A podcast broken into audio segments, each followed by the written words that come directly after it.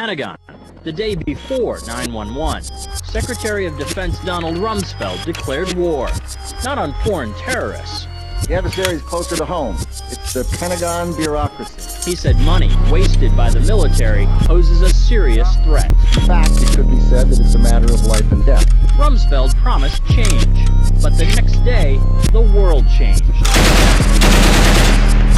demon, riding with the demon, lead the way, understand language of old streetlights set by ancient story, uncovered by new age sight. Home was down, reading young, generation I'm wanting careless, brainless, damaged, ambushed, and blood. Sold, sold, street hidden chain, pain, scared day off.